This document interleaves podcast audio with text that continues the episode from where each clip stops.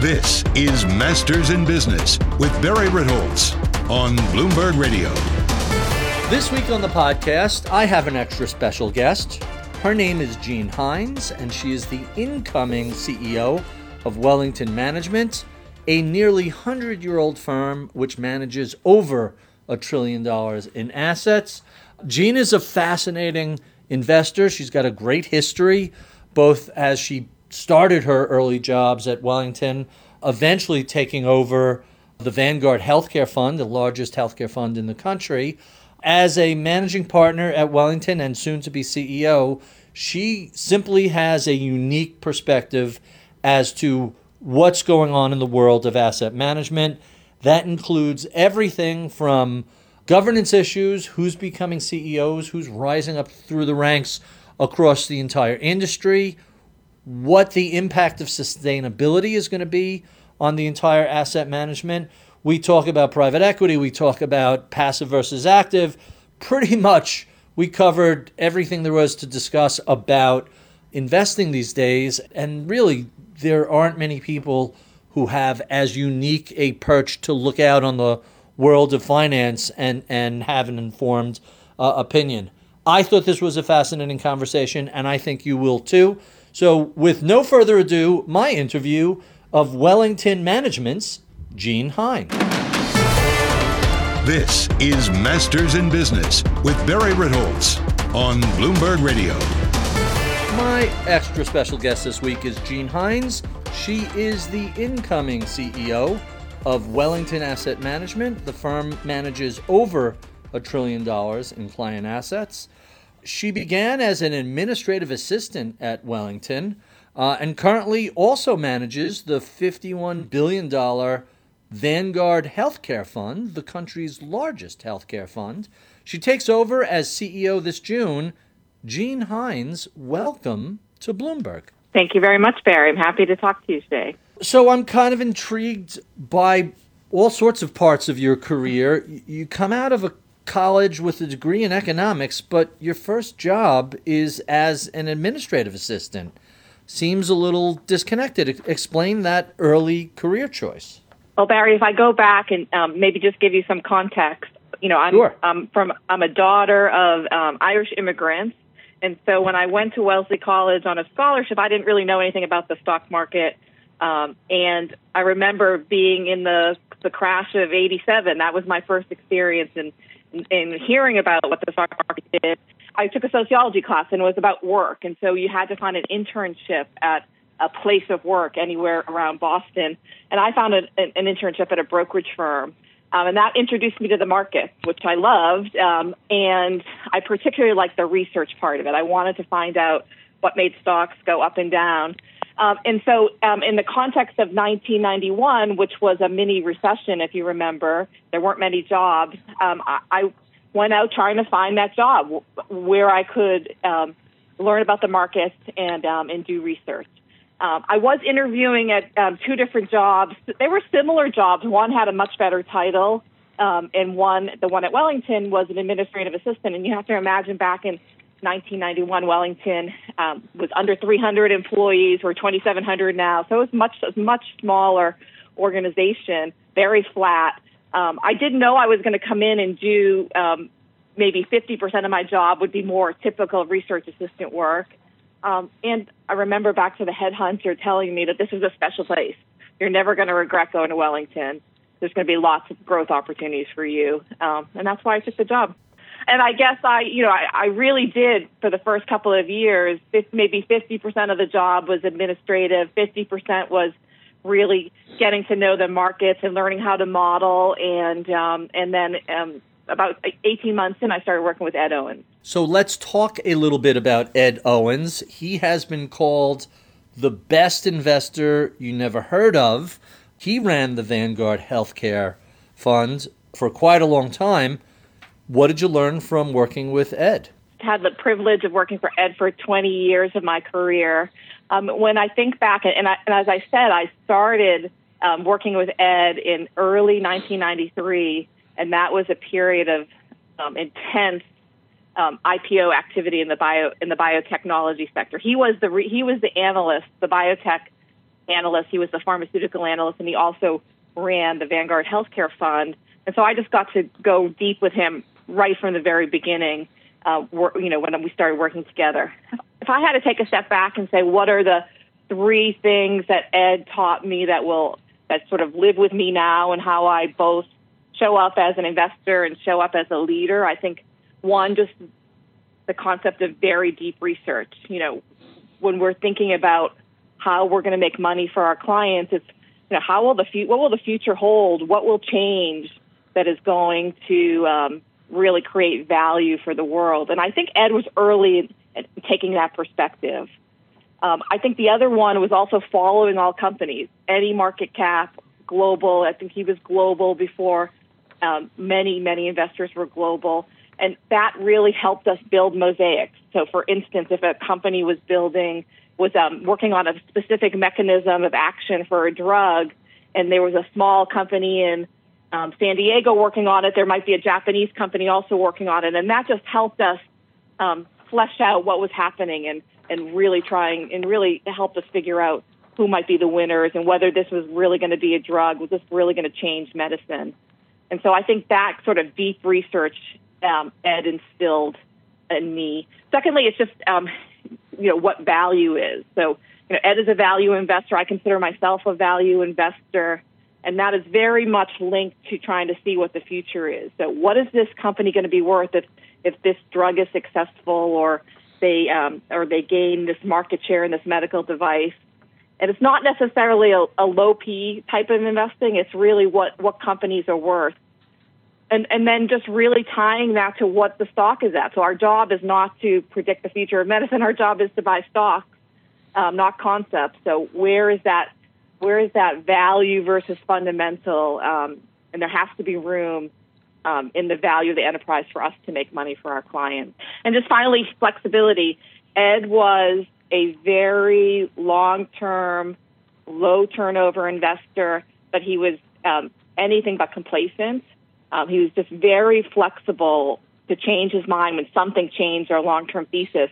I think I'm much better at that in the past decade. I think that's something you learn over time. I think it's a very important important in my leadership as well as we think about the firm. That sort of flexibility um, is very key.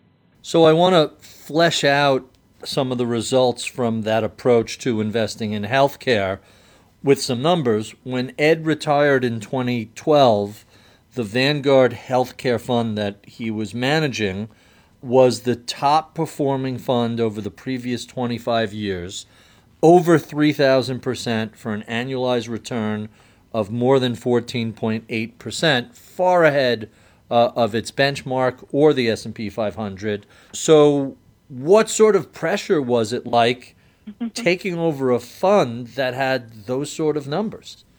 Well, I, I worked with Ed as I said, um, for 20 years on that fund. So I was integral, you know, I was very much, very closely tied to the research as well as some of my colleagues on the team. So I guess when I took over the fund, I just felt very comfortable that we had built a team and we had learned from Ed. We had the, just the, the privilege of learning from Ed for 20 years that we would uh, make him proud and, and, and carry on um, this, you know, carry on the great results over over the long term that he has created. Um, I, I, would say a couple of things as well. Um, you know, he, as I said, he, he oh, for over 25 years, he really brought that very science-based, long-term bet. You know, healthcare is a growth industry. I think it will continue to be a growth industry going forward, and so that is, you know, really bringing that lens to um, to the fund. Um, he was also very much a contrarian, and and again, this value investor. And you know, when you think back to big um, big moves in the index, you know, he made had made a big move in in um, 99 and 2000 to, towards healthcare services and medical technology, which had been very much out of favor for many years. Um, and that was, tw- tw- say, 20, 25% of the index back in 99 and 2000. Now it's closer to 50%. So that shift to looking broader than just the pharmaceutical companies also, you know, served us well during that period. Hmm. Really interesting. And in 2014, you became one of Wellington's three managing partners. What has that experience been like, knowing that you're the key uh, troika that's responsible for directing uh, over a trillion dollars. So, so one of Wellington's core edges is our private partnership structure, and that structure has been in place now for almost 42 years. It's, it's um, gone global. It's, it's scaled up to a trillion dollars. Um, and I would say, you know, the, the, the, the, the concepts of the private partnership structure have been in place now for 40 years, 40 plus years. Um, the three managing partners are responsible for the governance of the partnership. And I guess now, after in my, in my seventh year of being a managing partner, I just really appreciate, you know, one the brilliance of our partnership structure, um, the fact that um, you know the partners, those the partners and the employees need to trust us to do our homework and leave our biases, um, you know, be, leave our biases behind. Um, so again, when I think about my last seven years, I've just learned so much about the business. The managing partner role, it's, about people becoming um, partners and becoming managing directors, and it's about sharing the economics of the firm. And so again, those two things about being very fair, um, knowing the business so you can make the right decisions are things that have um, that have helped me um, be one of you know help me um, be one of those managing partners that our our partners trust. Quite interesting. So let's talk a little bit about Wellington. I know they have a big birthday coming up, soon to be 100 years old. Having that sort of history, what does that mean to the firm? So our, our 100 year anniversary is still a few years off. Um, we trace our roots back to 1928 when Walter Morgan founded the first balanced mutual fund, which is now the Wellington Fund, that is sponsored by Vanguard. Our, our modern history of the firm is almost 42 years old when we formed our private partnership and, and took the company from being a public company to being a private partnership um, back in 1979. And the firm currently is running over a trillion dollars in client assets. Tell us about some of your clients. I know that pensions and endowments and foundations, as well as other global wealth managers, are some of the clients uh, of Wellington. So what we, we do one thing um, at Wellington, and that's manage money for our clients. Um, we have a large sub-advisory business in the U.S. and, and around the world. We have a, a very large institutional business, and that's from governments around the world to pension funds to um, endowments and foundations. We, as you mentioned, we have a growing private wealth business through private banks. Um, again, our singular focus is on providing investment content, investment products and I think that singular focus really helps us deliver investment excellence over time for our for our clients around the world. So one of your largest clients is Vanguard. That's a long-standing relationship. Obviously, uh, Jack Bogle came out of Wellington to uh, launch Vanguard. Tell us about the relationship between Wellington Management and the Vanguard Group. So Barry, as you said, as you said, um, Vanguard and Wellington had um, very similar um, roots back in 1928 when Walter Morgan founded the company, and we went different paths in the 1970s. With Wellington focused on investment management and investment content, and Vanguard focusing on the mutual fund distribution business. Um, I would say we have a very, very strong partnership. They are our, our, our largest client. Um, and I just have enormous respect for how well they've done as a business. Um, and so, our, you know, our goal with Vanguard is to to really um, make sure that we're delivering investment excellence over over the long term. And I would say one of the things that I really appreciate appreciate about Vanguard is they really have a very long term horizon, and they are evaluating us on five years and ten years. And I think that that, that sort of partnership has served us well over time. Huh. Interesting. You mentioned earlier that Wellington is a partnership, not publicly traded. I have to imagine that over time there were offers to either go public or to be sold. Why uh, stay private? What's the advantage of that? So, one, one of the most important advantages of staying private is that we can be very long term, long term in, in our investment horizons, long term in how we evaluate our talent um, and that I, that really does align with the long-term objectives of our clients. So what are our what are, what are we trying to do? We, we are trying to deliver investment results, investment outcomes for our clients, and ultimately their end beneficiaries, which which which could be retail individual investors um, around the world. It could be pensioners. um, and and and they have very their their time horizons are extremely long term. And so again, I think our private partnership serves us quite well, and it might be the optimal structure um, to run an, an investment um, asset management business. And I would say the other thing is that this is not a capital heavy business, so we you know we don't rely on um, the financial markets or or banks for to run our business. And so again, there was never any necessity. And then maybe one final thing is that we have grown organically. Because I started in 1991, we were approximately 60 billion, and as you said, we're over a trillion dollars now. Um, that's all been through organic growth, adding talent um, along the way to grow, to globalize or grow our fixed income business. And again, we haven't needed. We we now have at, at, at our size, we have the global scale to invest in our business um, without relying on the market. So tell us a little bit about the firm's morning meeting. It's been described as a quote signature event. Tell us a little bit about that. So we started the morning meeting has been going on since 1958. Um, it is something that has started in um, in our Boston office, but now also happens. We have a Eurasia morning meeting that happens in our London, a Eurasia meeting that happens in our London, and that connects to our Asia offices it's really a place to get together and um, debate what's happening in the markets, whether that's um, individual stocks or individual credits or individual or what's happening on a macro level. Um, it, it, really does bring the firm together in terms of um, a focus on on on how you know the the news of the day. Sometimes those meetings are very um, topical, and sometimes they are forward looking, and we try to share um, unfinished ideas. I think most importantly, Barry, if I could leave you with one thing about our firm, is that we have a very uh, collaborative culture.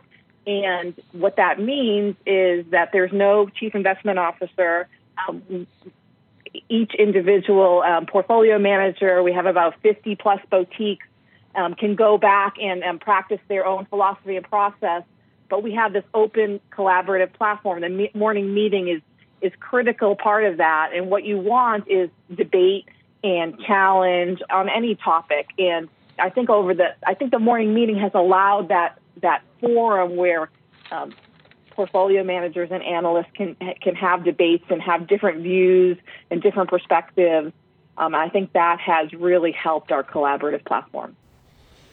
And you mentioned um, attracting talent. What has it been like this year to attract or develop and retain talent, uh, given the challenges of the pandemic and having to work remotely, not necessarily being able to interview people face to face? What's it been like this past year? We have um, attracted. So again, as you said, it's surprising how you know we're we're almost a year into really having to work from home and and we've been able to run the firm um, virtually, and that includes attracting talent from all over the globe. So we have onboarded well over 100 people um, in, in 2020 and, and even more starting in 21. And so that has been seamless. But again, the most important thing is how do you integrate them and how do you integrate them um, into your teams? We've had two new team members on the healthcare team. So I know firsthand we're trying to integrate them into our processes and into our team culture. Um, and again, I think it takes work. It takes it takes work to make sure that you're connecting and you're getting to know them and that you're spending a lot of time with them. Um, I, I think the apprenticeship model is one of the things that we will, as we think about the future of work, that will be very important to um, having in person, both the combination of both in person and potentially more flexibility in the future.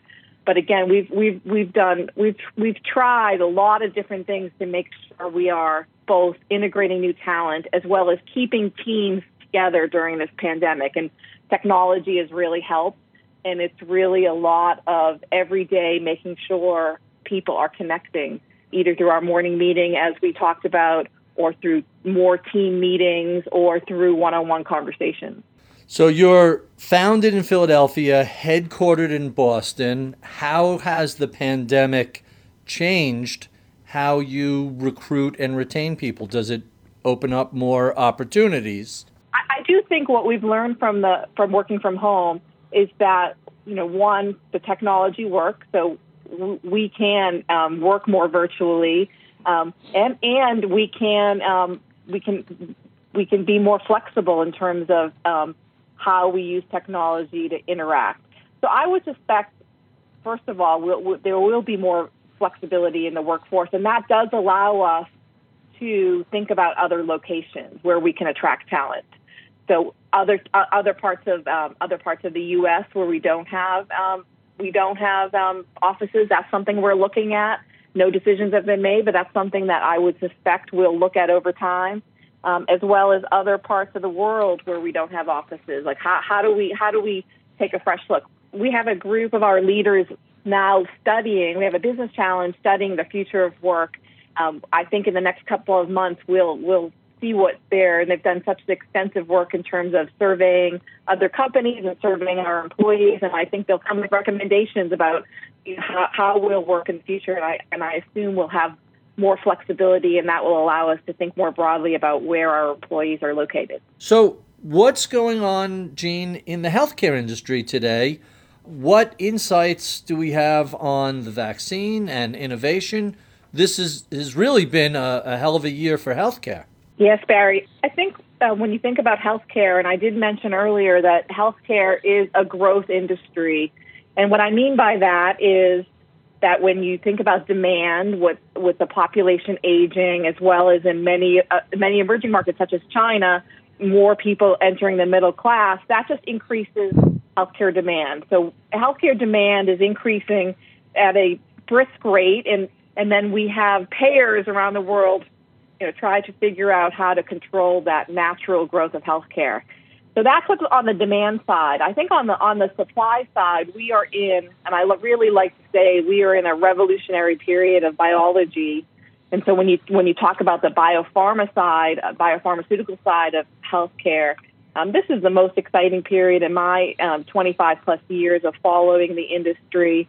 And I think in 2020, that technology, the power of that technology, really came through when you think about how fast um, the vaccines and the uh, and the antibodies and you know how fast they were able to be developed during this pandemic.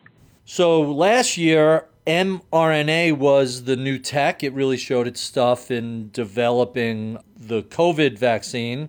What are some of the next great healthcare technologies? When, when are the nanobots going to eat the cholesterol that's built up in uh, people's uh, vascular systems, or is it something else entirely? Yeah, I think if we take a step back and think about the, the history of biopharmaceuticals, and you had small molecule drugs, that those are small drugs like you know Advil or aspirin, and then in the 1990s you had the discovery of that you could deliver proteins, and in the late 1990s you had the discovery that you could um, deliver monoclonal antibodies, which went after much larger receptors um, in the body. That just opened up biology. Um, so again, when you think about the past 20 years, it's, it's been the growth in the industry and the and really being able to treat many different diseases has been about using these biologics um, to treat diseases. I think we're in a we're in a completely new era now in 2020 when you think about the ability to target DNA in a, in a completely um, new way. So think about those the history of all medicines those three modalities, and now we have um, small interfering RNA, as you mentioned, messenger RNA, gene therapy, eventually CRISPR. We have new modalities called bispecific antibodies, which target two targets at once. And even small molecules, because you understand biology at a, at a completely new level, small molecules are, are becoming more targeted with less side effects. And so when you look forward to the next 20 years, um, as we unravel biology, we're just going to have many, many more modalities. Um, I'm not sure. I'm not sure if we're going to have nanobots, um, but I do think that these technology platforms will be used broadly across all diseases to treat diseases. And I think if we look back 20, 30 years from now, um, we will have made a substantial inroads into um, disease and, and treating disease, and um, and that's that's very exciting and encouraging, and will create a lot of value for the industry. What about um, oncology and cancer? We we've seen a lot of progress, but it turns out cancer is not one disease, but hundreds of diseases. What are we looking at in that space, and, and how important is genomics for pursuing a, a broader cure for cancer? So when you think back to t- 10 years ago, cancer was treated with um, with chemotherapy, which are like poisons, and chemotherapy really has um, resulted in you know really controlling cancer or treat helping to treat cancer. But it's been the past 10 years where you've you've used you've had the ability to use genomics and use genetic information to both um, understand how why cancers grow. And like you said, it's you know breast cancer or lung cancer is not just just because it's in the lung doesn't mean it's being driven by the same kinds of mutations.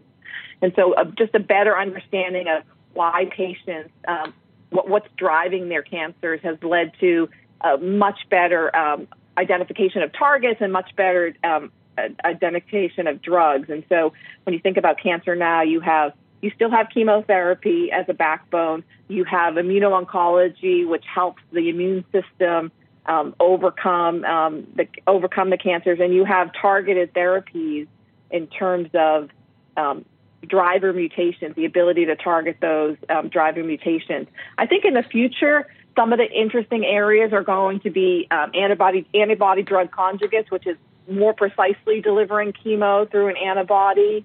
Though that, those platforms, I think, will expand going forward.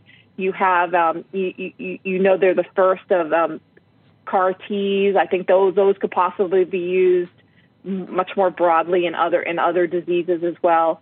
So I think we're on the we're on the brink of, of really making dramatic changes in oncology. And, and interestingly, when you look at the industry, when you look at the biotechnology industry, I think half the companies are oncology based, and wow. approximately half of uh, half of R and D spending in the industry is oncology. So when you think about the combination of really unmet medical need and um, being very susceptible or driven by gen- gen- genetic mutations, that's the perfect um, marriage in terms of really making progress.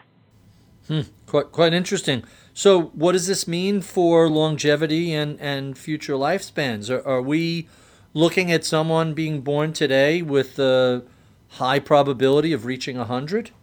Um, I, I, I would suspect that lifespans are going to um, be prolonged going forward. I think you're you're already seeing that. I think that just recently the death rate from cancer has declined in the last five years. We just talked about the the number of new technologies, so you're already seeing it in the data. So that would be one.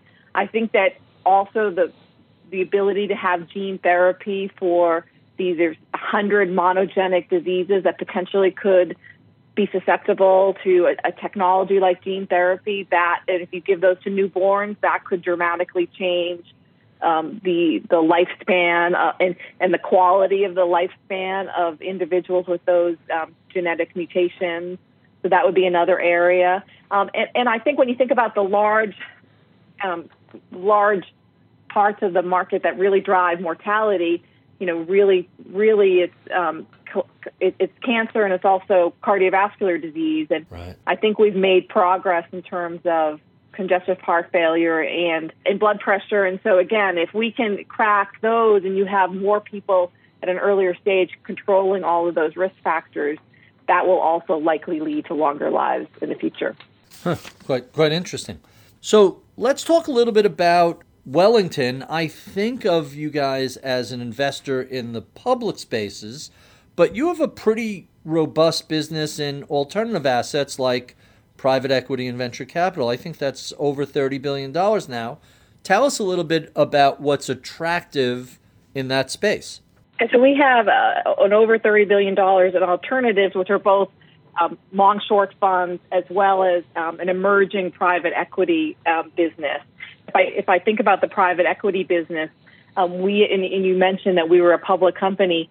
One of the things that we started, you know, right around um, 2014 is 15 is is launching a late stage crossover fund. So that was our first private fund. It, you know, came out of the observation that companies were staying private longer and there weren't as many IPOs. And it's a, it was a very natural adjacency to our, um, to our public investing.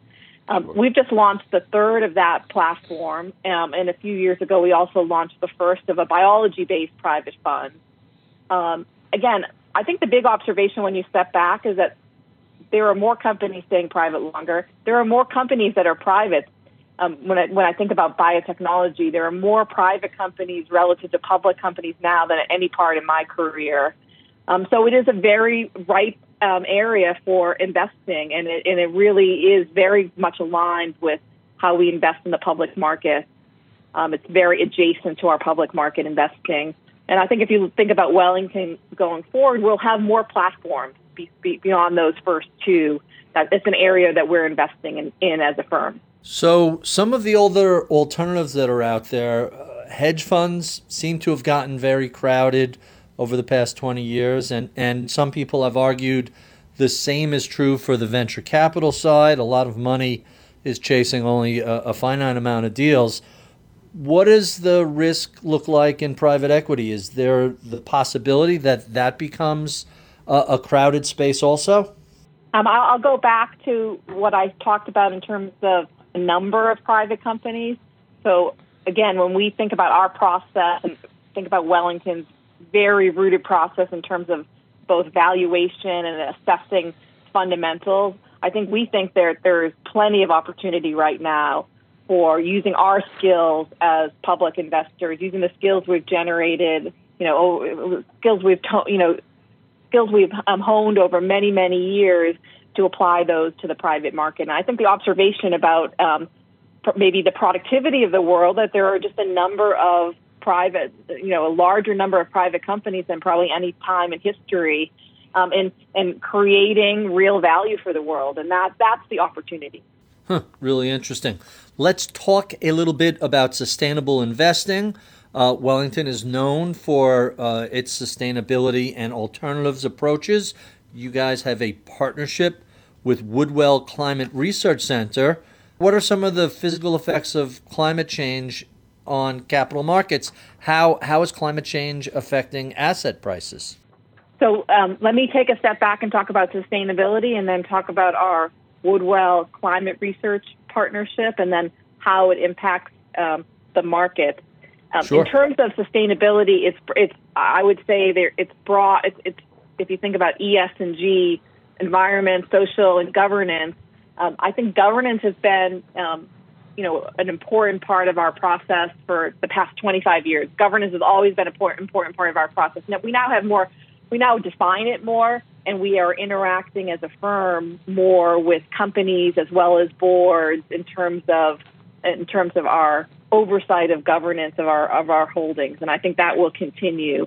Um, I think in the last number of years the environmental has really um, become um, quite important in terms of you know new regulations being put in place in, in, in certain parts of the world and again, we have this very exciting partnership with Woodwell Climate Research Center, and, and, we're working with a few of our clients on this partnership, and we're asking questions such as how does climate impact asset prices? And there's just been fascinating insights into how water shorter, shortage, for example, or heat maps. So we're we're we're we're bringing that climate research down to very specific parts of geographies and then connecting them and trying to connect them then to well this business is in this geography and is that going to have an impact potentially on municipal bonds for example or even on the equities um, in the in the in the medium to long term so that what we're trying to do is take those insights make sure we're asking the right questions take those insights and bring it down to um, very specific mapping of climate risk and then trying to connect that to actual stocks and credits. Um, and so we're in the in the process of doing that. It's a very exciting partnership, um, and we're also doing with that data doing climate reviews of our portfolios. So again, what do our portfolios look like from a climate perspective? If I huh. take a very big step back, I think the next the next stage will be social. Uh, you know, again, how how does social in, interact with the public markets?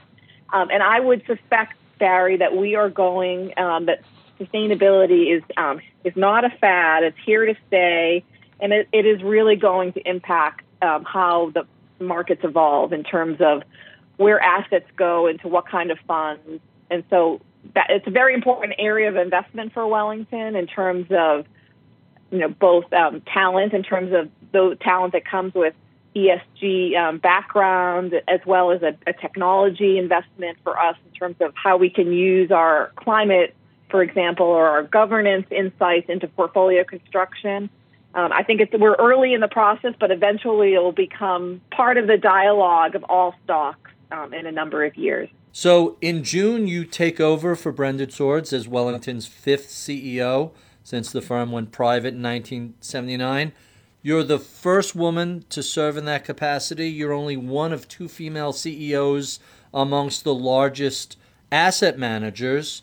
Uh, what does this tell us about governance as an issue, both in corporate America generally, but in the finance sector specifically? So I'm going to answer that in two parts. One would be very Wellington specific, and then maybe one about a comment about um, corporate, you know, the the world of um, corporations and what the future might hold. Um, from from a Wellington perspective, um, as you said, I'm going to be the fifth generation um, CEO of the of the private partnership era since 1979. I think the most important thing to know is we really value stewardship. We re- really value passing the baton to the next generation, leaving the partnership in a better place. Like my goal is that this partnership and this firm will be thriving 50 years from now. So that's very important in terms of that's a very Wellington specific stewardship of the firm. Um, if I shift and think about governance, you know, I, you know, I just have an observation. I, you know, I, I think it is a novelty now that as a, a female becoming a CEO, and it's very exciting to see a number of peers in the industry and in the other in other in other industries becoming CEOs. I hopefully hopefully it will be a novelty. It won't be such a novelty in ten years. And the observation I'm going to make, and I and I and I it's an observation based on seeing what's happening in the healthcare industry um, and seeing um, broader data, is that I do think as more women um, in all industries have more experience running parts of the business, we're, we are going to see more females become CEOs, and and hopefully, I'm you know hopefully, ten years from now there'll be a lot more deserving women who have had the opportunity to run businesses being prepared to be CEOs of corporations around the world. You know, when I think about myself being a managing partner that we talked about earlier, that really provided me that experience. That experience for me, it really broadened my perspective, and I got to know the firm and, and got to know both the clients and the firm and the talent throughout the organization that has helped me um, prepare for for the next um, for the for, for the upcoming succession from Brendan. That's quite interesting. So over the past, um, let's call it decade or so, certainly since the great financial crisis, we've seen a lot of assets flow towards passive. You guys seem to have done pretty well as an active manager what are you doing to compete more effectively against passive? Is that going to be an ongoing shift, or is this eventually going to reach some form of equilibrium? I strongly believe there's a, very important place for active management. Um, there's also a very important place for passive.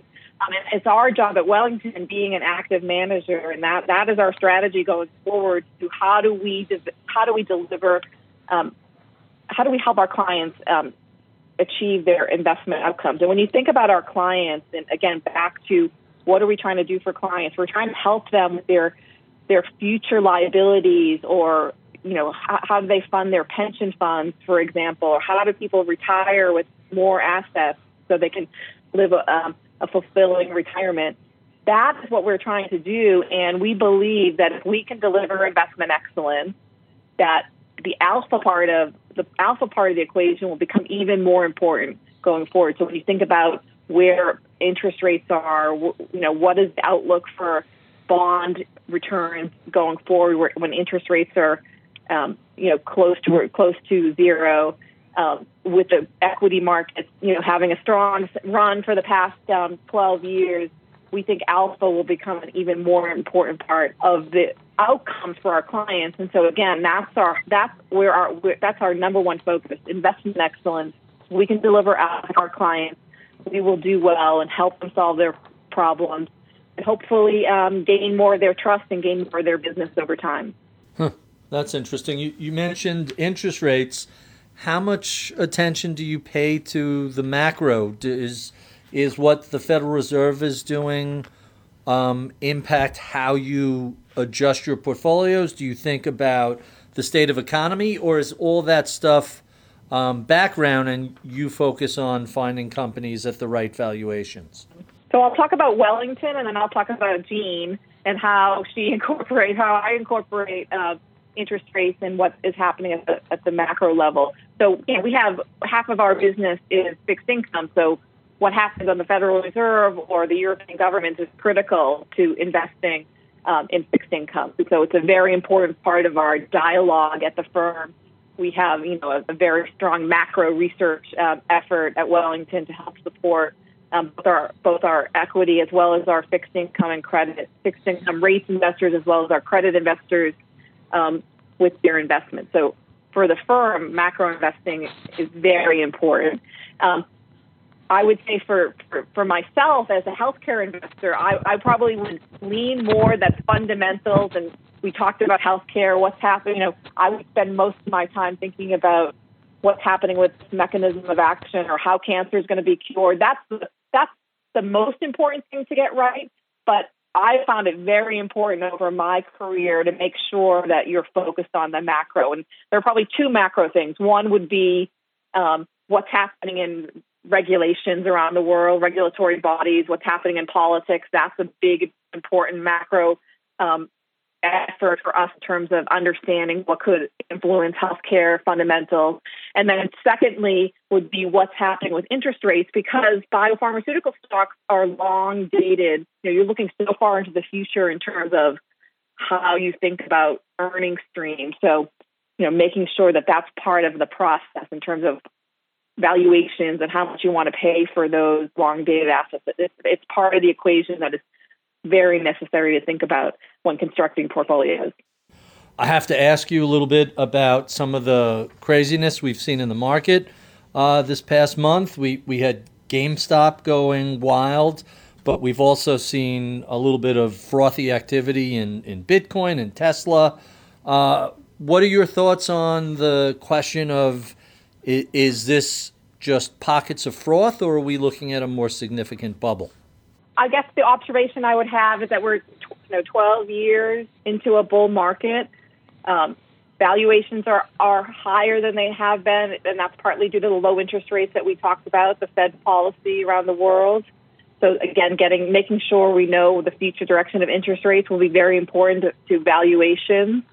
Um, I'm not the expert on Tesla or or other areas, but I, I do observe that some parts of my investment universe um, that the relationship between growth and valuation is at extremes, and, and some parts of that, not you know, certainly most parts of it are have very attractive valuations.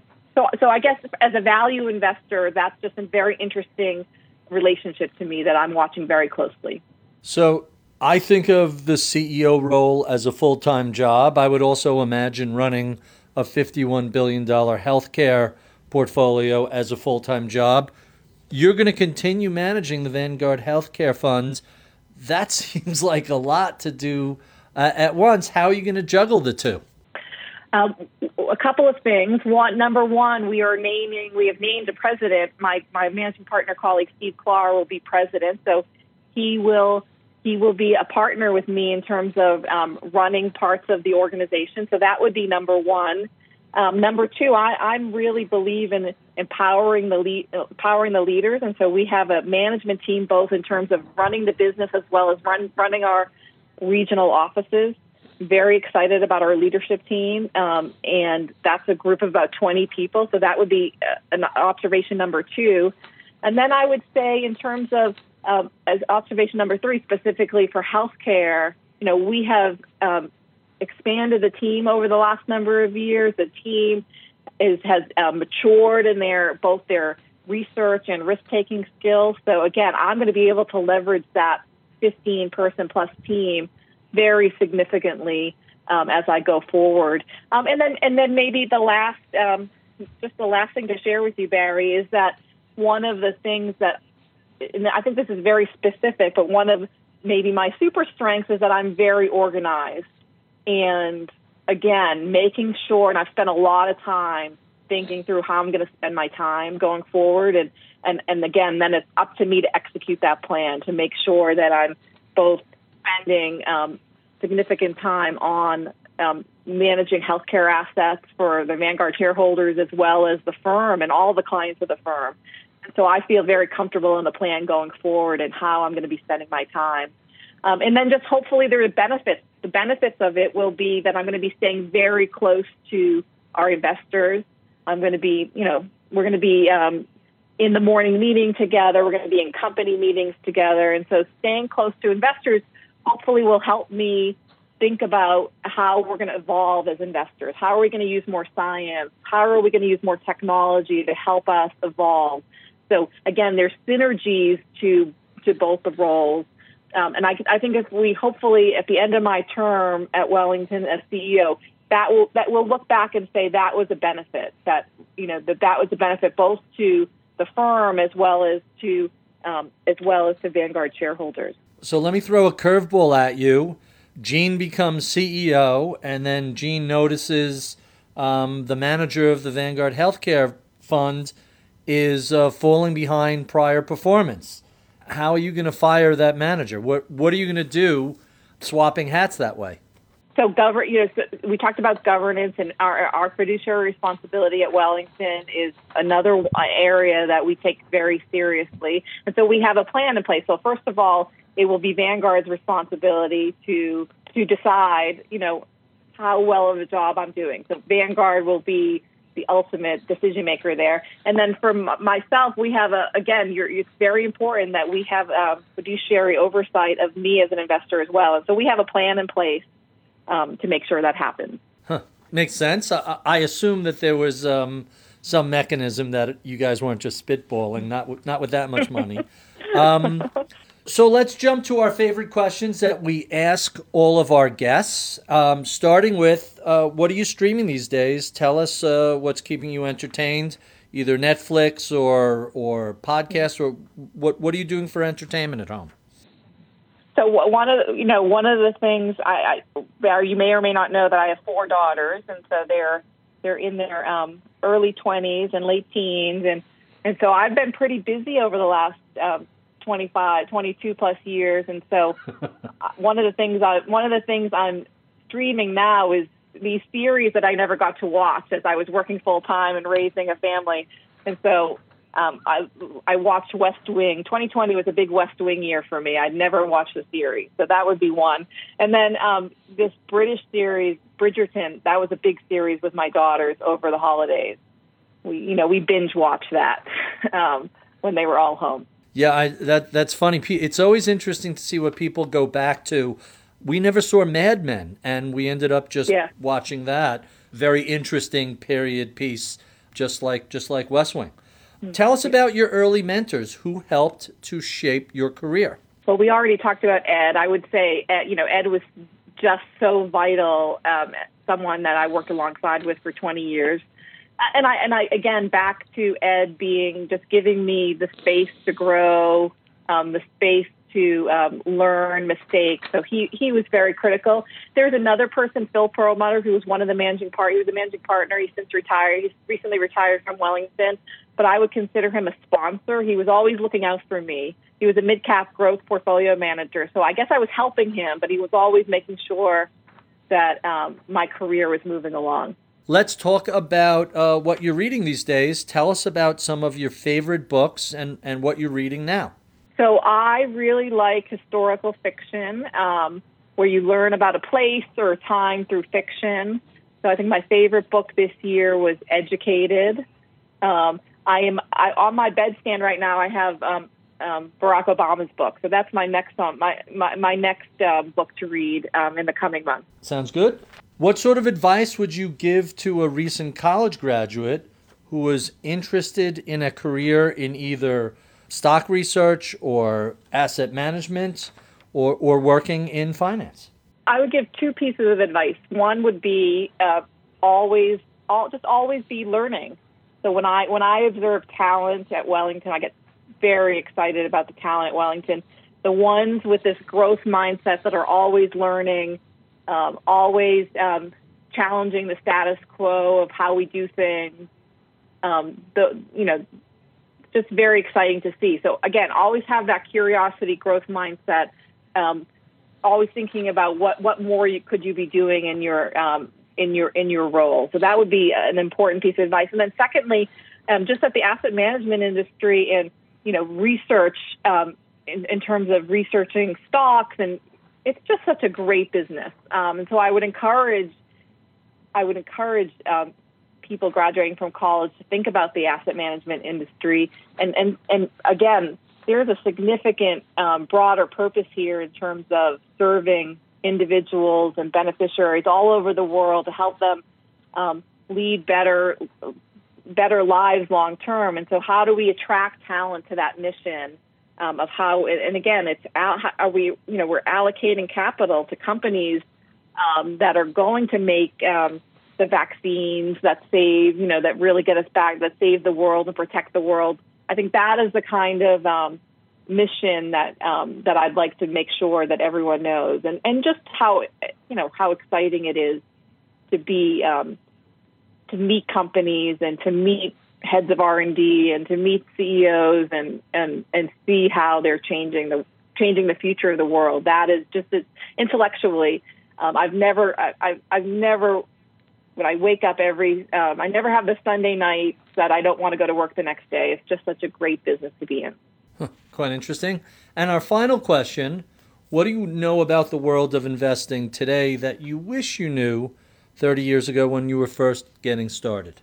Um, I think when I when I think about the when I think about the world of investing, I think about it in three phases. Sort of, re, and we talked about being a deep researcher, um, being an investor, and I and I take um, being an investor meaning to can you do recommended can you take all your research insights and make recommendations and then finally um, being a risk taker and taking taking risk in portfolios um, I, I, guess I, if I had to um, if, if I had to know back 30 years it probably would have been really perfecting each stage and, and, and getting maybe more training I think that's one of the things we're going to we're really focused on at Wellington is making sure we're training during those pivot points. So that would be uh, one thing.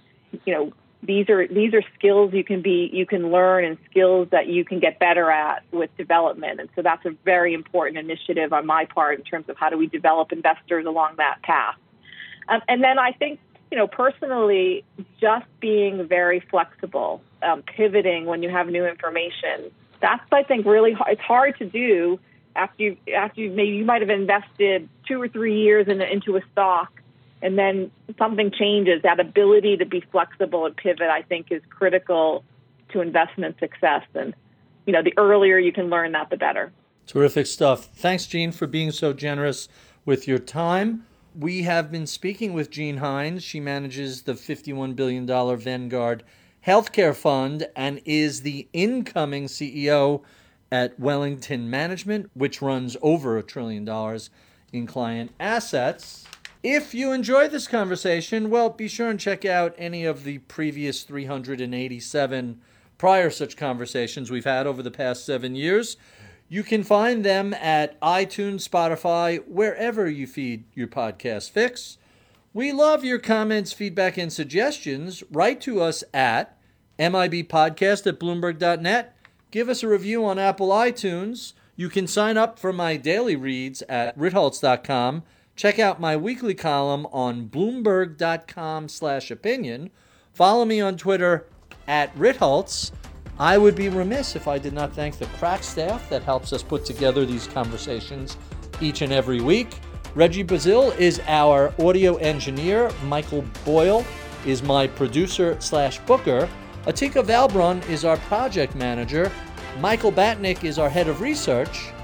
I'm Barry Ritholtz. You've been listening to Masters in Business on Bloomberg Radio.